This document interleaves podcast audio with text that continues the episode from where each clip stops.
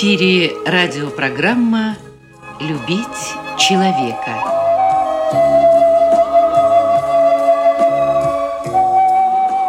У микрофона автор и ведущий радиопрограммы, писатель Константин Антишин.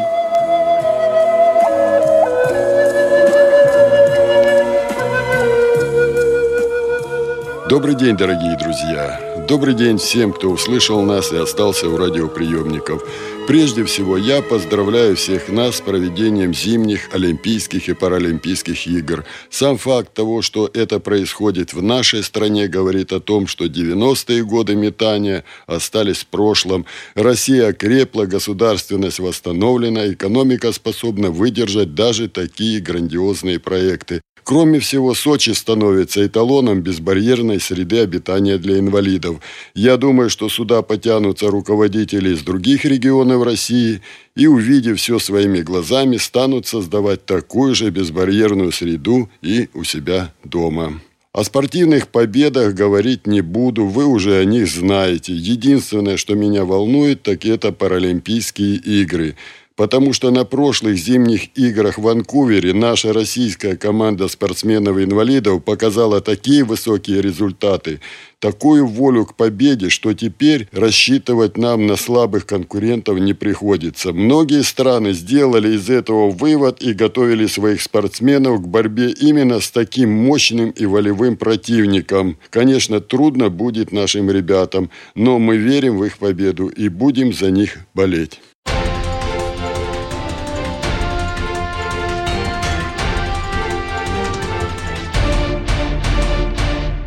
Да, проведение в Сочи двадцать вторых зимних Олимпийских и Паралимпийских игр – это событие мирового масштаба. И, конечно же, оно занимает сегодня все эфирное пространство. Но есть исторические события и даты, которые невозможно затмить ничем. Они словно на гранитной плите высечены в душе каждого российского патриота, как вехи нашей истории. Одной из таких дат является пятнадцатое февраля тысяча девятьсот восемьдесят девятого года. Именно в этот день вооруженные силы Советского Союза покинули территорию Афганистана. Прошло двадцать пять лет. Мы можем по-разному оценивать необходимость ввода наших войск на территорию другого суверенного государства, но ни один человек не имеет права оспаривать подвиг сражавшихся там наших ребят. Да, это была война. С ранениями, убитыми, с великими подвигами рядовых солдат и младших офицеров, с невероятным проявлением мужества и отваги, со слезами радости и горести. Это была война, и этим все сказано. К сожалению, вывод наших войск из Афганистана совпал с началом разрушения и нашего великого государства, которое тогда называлось Союз Советских Социалистических Республик. В руководстве государством все чаще стали появляться бездарные, недальновидные политики, а иногда и просто проходимцы, которые всячески старались откреститься от прошлого. Именно они придумали фразу «Мы вас туда не посылали». И этой фразой встречали вернувшихся с войны ребят. Это было несправедливо и обидно. И слава Богу, что мы начинаем это исправлять. О том, как живут ветераны Афганистана сейчас, я побеседовал с председателем правления Краснодарской региональной общественной организации инвалидов войны в Афганистане и военной травмы Дмитрием Геннадьевичем Лебедевым.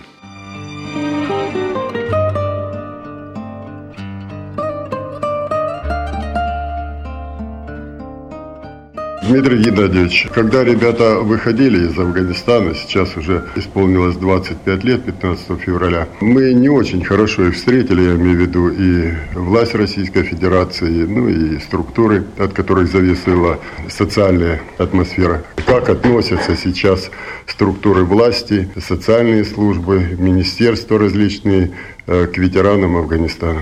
Я не совсем согласен с тем, что плохо нас встретила страна, когда мы выходили.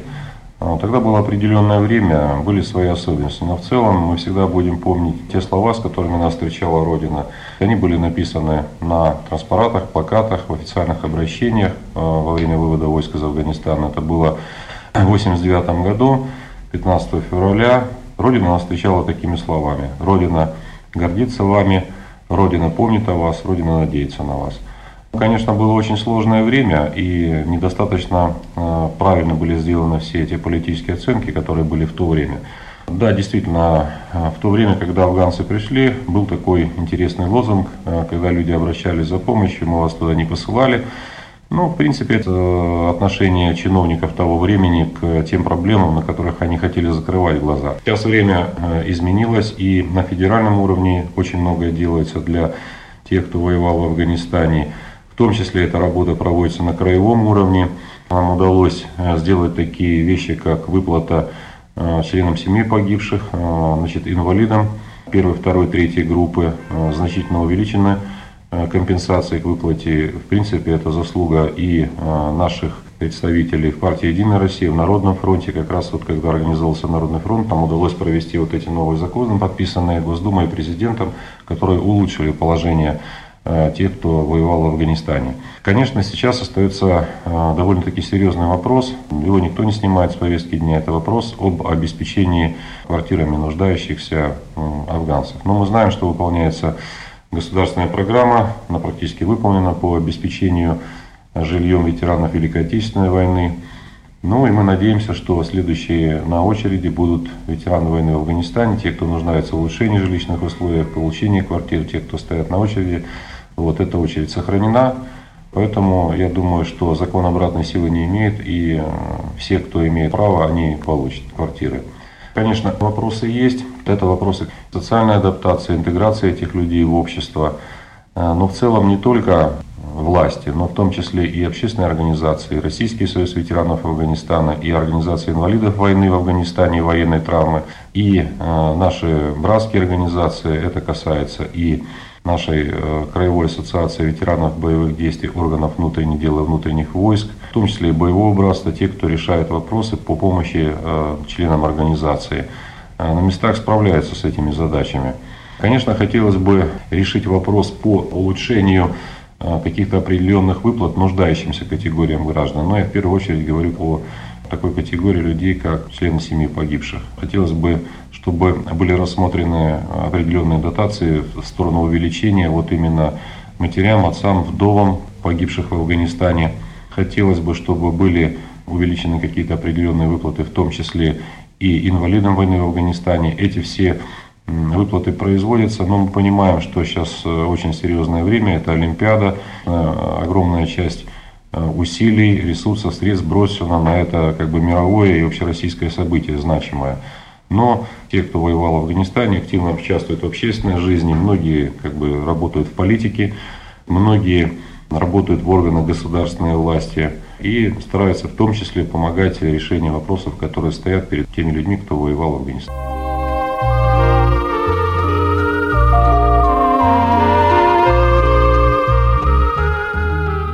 После Афганистана была Чечня. Вот там тоже очень много ребят и раненых и прочих. Они как-то входят в вашу организацию? Ну да, естественно. Российский союз ветеранов Афганистана и организация инвалидов войны в Афганистане и военной травмы, сокращенное название «Инвалиды войны», это те организации, в которые входят не только те, кто воевал в Афганистане, но и участники боевых действий на территории других государств, и в том числе тех, кто выполнял служебный долг на территории Северного Кавказа в ходе антитеррористических операций. То есть мы работаем со всеми категориями граждан. Могу сказать о том, что сейчас идет определенная ротация, приходят и новые люди. У нас ну, где-то процентов двадцать руководителей наших организаций Российского союза ветеранов Афганистана возглавляют ветераны боевых действий на Северном Кавказе. То есть они активно включились в работу.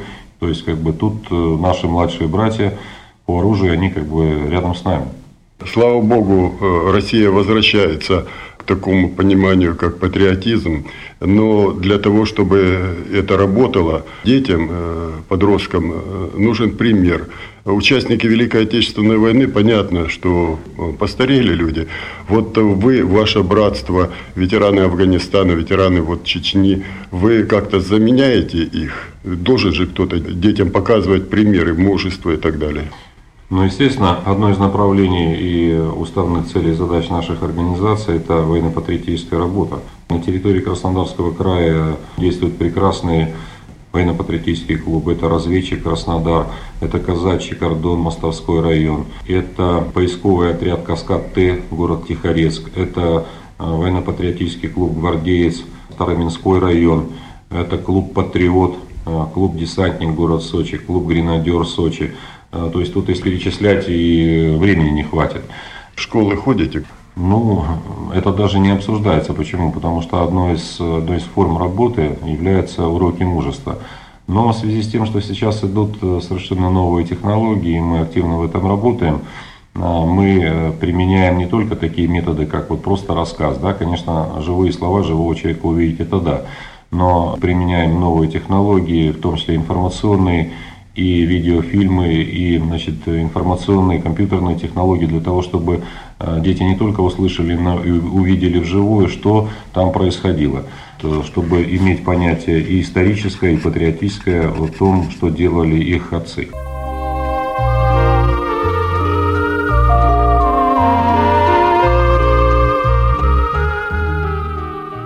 Дмитрий Геннадьевич, я не знаю, можно ли поздравить ветеранов Афганистана с двадцатипятилетней годовщиной вывода войск, но тем не менее я считаю, что правильно было бы, что лидер, руководитель краевой организации ветеранов инвалидов Афганистана что-то сказал этим людям, вот кто слушает сейчас наше радио. Ну что, я могу сказать одно, что действительно пятнадцатого февраля двадцать пять лет со дня окончания боевых действий Республики Афганистан, так сейчас будет называться эта дата, в связи с вот последними решениями как бы государства.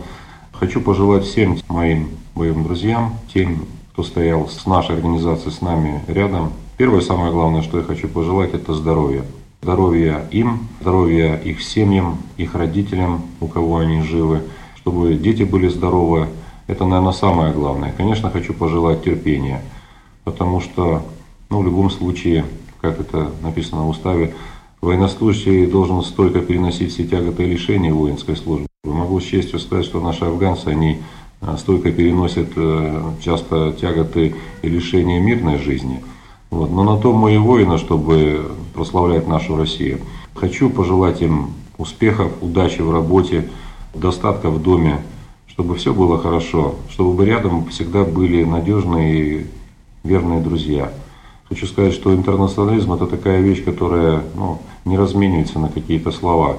Она начиналась в Испании, и, наверное, этим мы силен, русский человек, советский человек, российский, значит, воин, тем, что он всегда приходит на помощь всем, кому тяжело. Так было, так есть и так будет.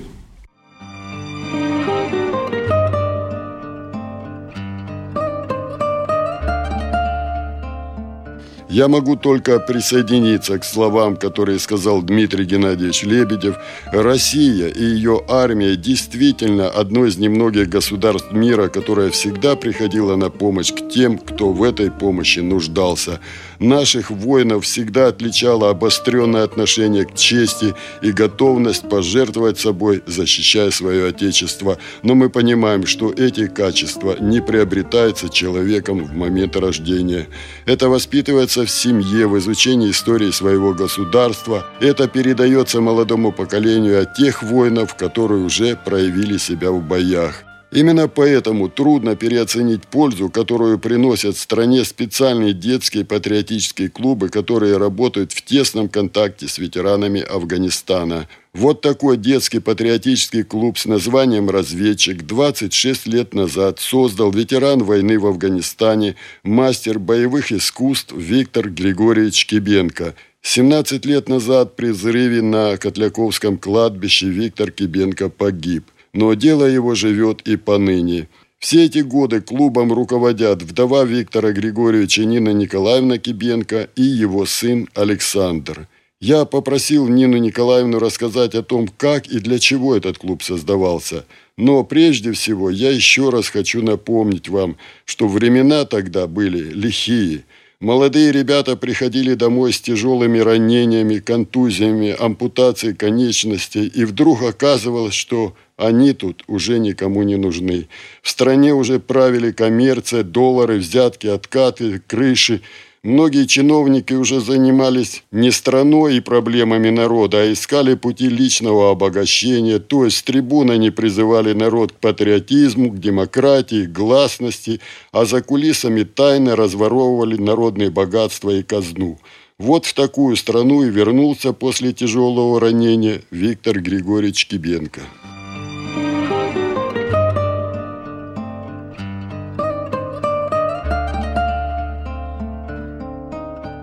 Многие ребята, понимая, что государство, как говорили, мы вас туда не посылали, кто-то пошел в криминал, кто-то пошел в бизнес, там, в рэкет, куда-то, ну, как-то выживать надо было, я никого, упаси бог, не осуждаю. А вот Виктор вдруг решил создавать детские клуб и так далее. Как это было? После Афганистана он, конечно, приехал, он продолжал дальше служить. Мы служили еще в Новороссийске. А уволился он с армии по состоянию здоровья, когда ему уже присвоили группу. Тогда он создал городскую организацию афганцев. Стал возле себя собирать ребят. А из-за того, что там, в Афганистане, он встретился с молодежью, которая не готова к войне, было очень много смертей, он решил здесь создать такой клуб, чтобы готовить детей к армии.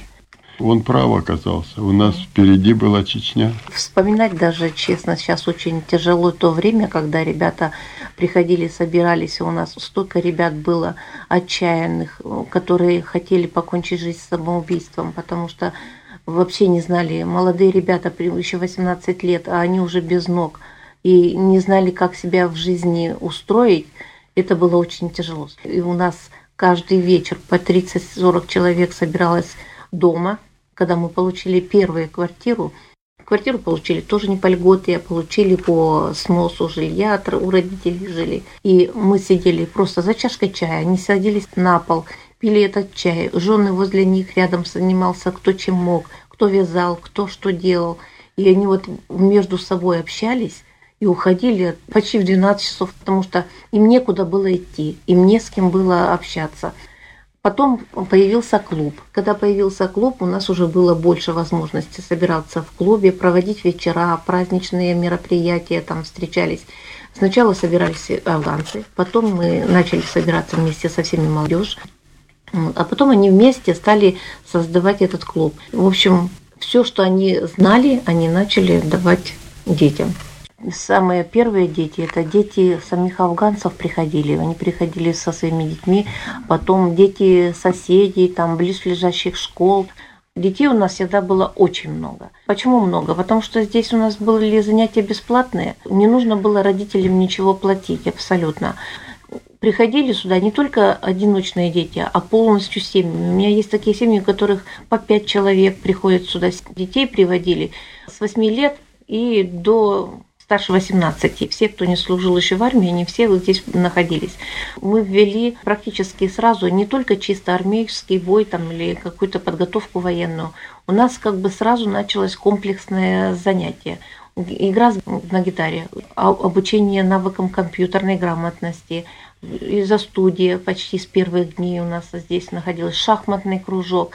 Здесь дети приходили разносторонние, они были. А в общие мероприятия, которые мы проводили совместные, это дни рождения отмечали с ними, проводили тематические вечера с ними, когда они с разных кружков собирались все в одно место.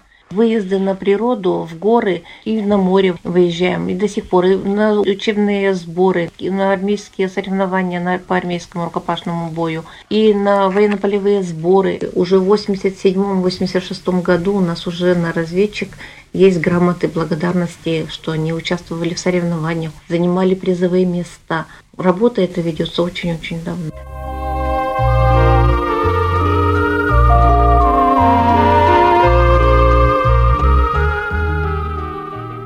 Несколько лет назад детскому патриотическому клубу «Разведчик» было присвоено имя Виктора Григорьевича Кибенко. И, как я уже сказал, руководят им вдова Виктора Григорьевича Нина Николаевна Кибенко и его сын Александр. Он же преподает в этом клубе и боевое искусство, которому когда-то обучил его отец.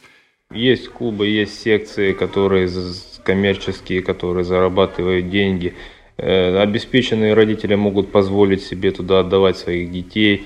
Вот. Но остается часть населения, вот слой таких детей, которые ну, из малообеспеченных, скажем так, им некуда действительно податься. Куда сейчас не плюнь, в какую секцию не зайди, там бешеные деньги. Позволить себе такое, естественно, родители не могут. Наш клуб существует именно на том, чтобы, ну, акцент мы ставим на то, чтобы дети, которые здесь у нас на районе живут, чтобы они в любое время могли прийти самостоятельно, даже без всяких родителей, им понравилось, пришли, записались, мы их принимаем. У нас здесь коллектив, у нас здесь именно жесткая дисциплина, воспитание, то есть мы даем шанс, мы даем возможность людям увидеть другую сторону жизни, не на улице с сигаретой, с бутылкой, а... со спортом, со здоровым общением, с уважением к старшим, с любовью к родине, к истории. И те ребята, которые они еще открыты, они воспринимают эту информацию, они бросают свои бутылки, бросают сигареты, вот, остаются с нами и, вот, скажем так, в нашем дружном коллективе.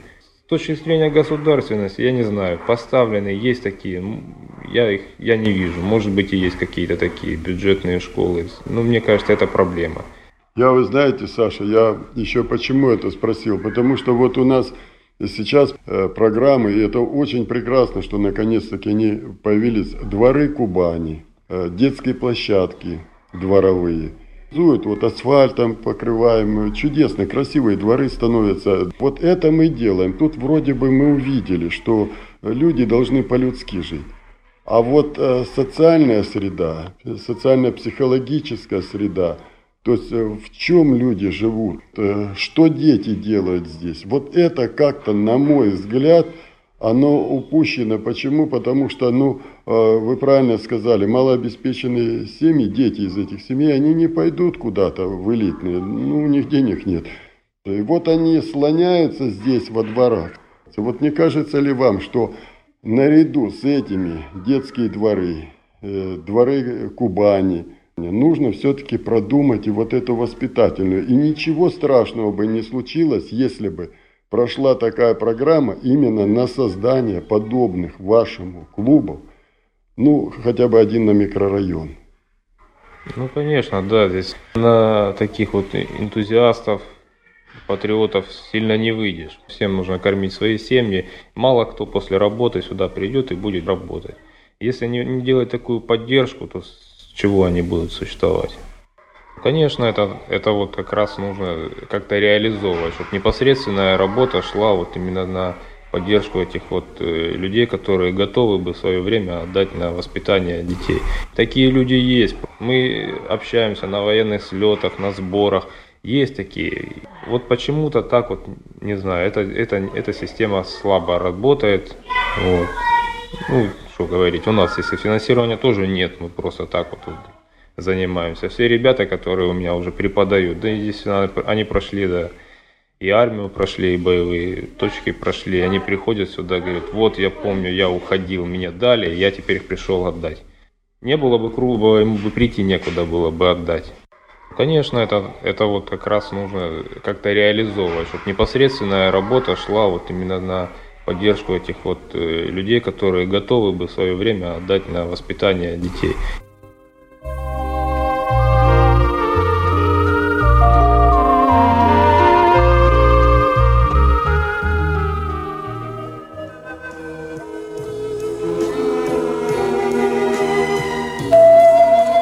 Заканчивая программу, я хочу поздравить Нину Николаевну Кибенко с избранием ее членом Общественной палаты Краснодарского края. Очень надеюсь на то, что ее новый статус поможет нам не только организовать серьезную поддержку существующим детским патриотическим клубам, но и создавать новые.